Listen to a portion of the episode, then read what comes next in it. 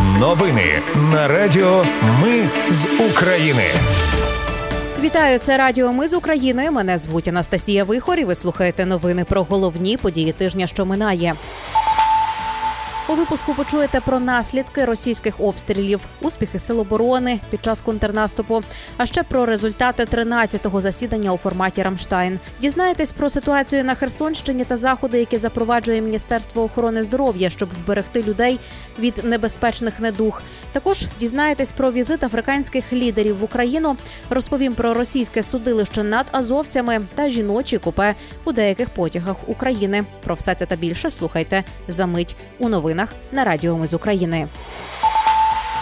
Росіяни цього тижня майже щодня обстрілювали Україну ракетами та атакували безпілотниками. Вночі на вівторок Кривий Ріг опинився під масованою ракетною атакою росіян. Одна ракета влучила в п'ятиповерховий будинок, інші поцілили на інших локаціях, де горіли будівля та авто.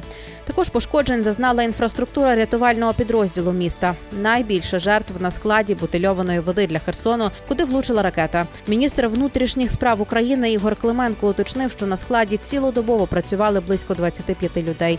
Під завалами складу знайшли сімох загиблих, троє людей отримали поранення. Загалом у кривому розі під час ракетної атаки 11 людей знайшли мертвими під завалами. Двоє людей померли від опіків у лікарнях. Від ракетних ударів постраждали 36 людей, із них 12 опинились в лікарні. Більшість у важкому стані. У ніч на середу росіяни атакували Одесу з корабля у Чорному морі. Спрямували на місто чотири калібри. Одна ракета влучила в складське приміщення однієї з торгівельних мереж. Зруйновані тисяча квадратних метрів. Три співробітники складу загинули. Семеро отримали поранення. Пошкоджено бізнес-центр, навчальний заклад, житловий комплекс, заклади харчування та крамниці в середмісті. Шестеро людей отримали поранення. І вже сьогодні, 16 червня, росіяни атакували Україну ракетами, зокрема балістикою. Протиповітряна оборона збила шість ракет кинжал, шість крилатих ракет калібр та два розвідувальні безпілотники. У Київській міській військовій адміністрації уточнили, що усі ці ракети збили в небі над Києвом та областю. Віталій Кличко уточнив, що в Києві пошкоджених об'єктів після ракетної атаки немає. А от в Київській області від уламків російських ракет пошкоджені понад 30 будинків. Голова поліції області Андрій Нібитов повідомив про двох поранених дітей та бабусю, яку відкинуло ударною хвилею. Загальна кількість постраждалих в області зросла до шести.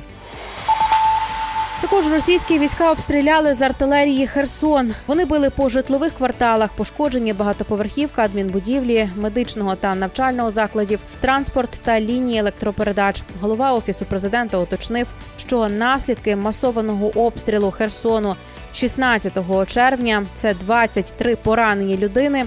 Ударів завдали по Таврійському мікрорайону, корабельному районі та центральній частині міста. Ну і про контрнаступ українські війська продовжують його і мають частковий успіх. Пише заступниця міністра оборони Ганна Маляр.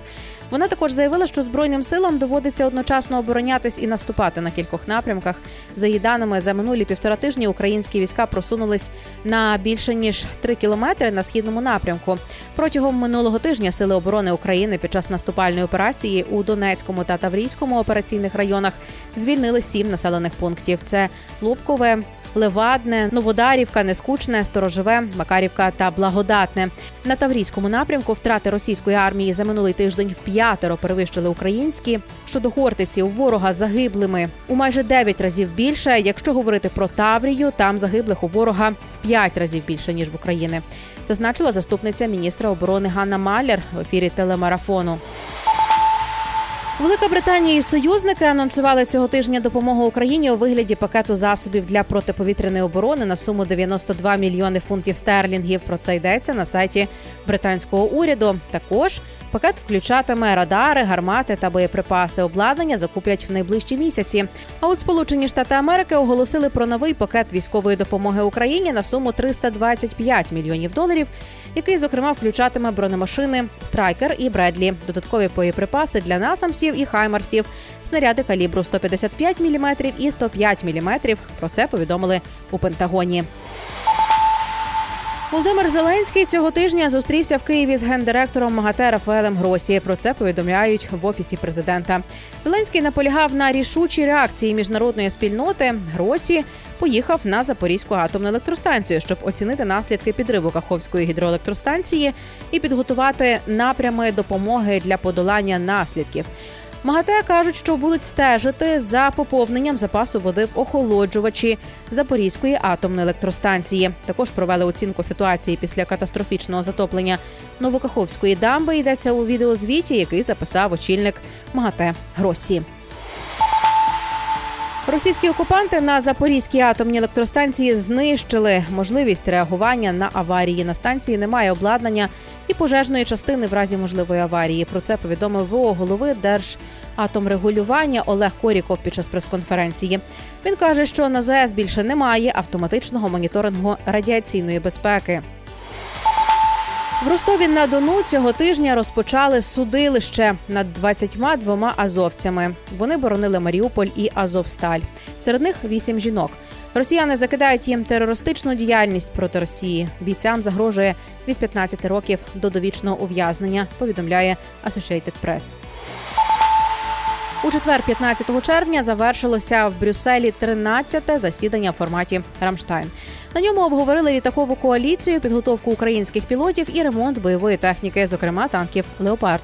Міністр оборони США Ллойд Остін повідомив, що Нідерланди і Данія погодили навчання українських пілотів на F-16. Під час засідання також стало відомо, що Британія, Данія, Нідерланди і США спільно дадуть Україні сотні ракет для протиповітряної оборони. Передача вже почалась і має завершитись за кілька тижнів. Також перед засіданням біля штаб-квартири НАТО із плакатом стояла чотирирічна українка Стефанія Лавренко. На плакаті був заклик до НАТО: дайте крила, щоб захистити нашу свободу.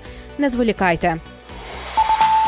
Ну і щодо крил, то речник повітряних сил збройних сил України Юрій Ігнат спростував заяву генсека НАТО Стольтенберга про початок навчання українських пілотів на західних винищувачах. Ігнат каже, що можливо справа в труднощах перекладу. Я ж зазначу, що вчора під час спілкування з журналістами перед засіданням Рамштайну генсек НАТО Єнс Стольтенберг заявив, що українські пілоти почали навчання на F-16. Ну і по закінченню Рамштайну Нідерланди посилять українську протиповітряну оборону радарами. Йдеться про чотири радіолокаційні системи Вера AG вартістю понад 160 мільйонів доларів. Ці системи можуть виявляти, локалізувати, супроводжувати та ідентифікувати наземні і морські цілі. Ну, наприклад, вони здатні виявляти так звані військові літаки-невидимки. Водночас сама Вера лишається невидимою. Повідомила міністерка оборони країни Олонгрен і нагадала, що міжнародний фонд для України виділив 92 мільйони євро на зміцнення протиповітряної оборони. Очікується, що це відбудеться до кінця року. І до новини з Херсонщини Міністерство охорони здоров'я розгорнуло інфекційні хаби на півдні України. Там прийматимуть пацієнтів з гострими кишковими та іншими інфекційними захворюваннями. Про це повідомляє Міністерство охорони здоров'я. Зокрема, інфекційні хаби тепер доступні на Миколаївщині, Херсонщині та Дніпропетровщині. Також в лікарнях цих регіонів вже розгорнули додаткові інфекційні ліжка. Кожного пацієнта з важким перебігом гострої кишкової інфекції або ж розладом шлунково-кишкового тракту додатково будуть обстежувати на виявлення збудника холери. У відомстві запевняють, що епідеміологічна ситуація на півдні України нині є прогнозованою та керованою. Попри те, з 19 червня на територіях Херсонської, Миколаївської та Одеської областей таки заборонять купатись і ловити рибу.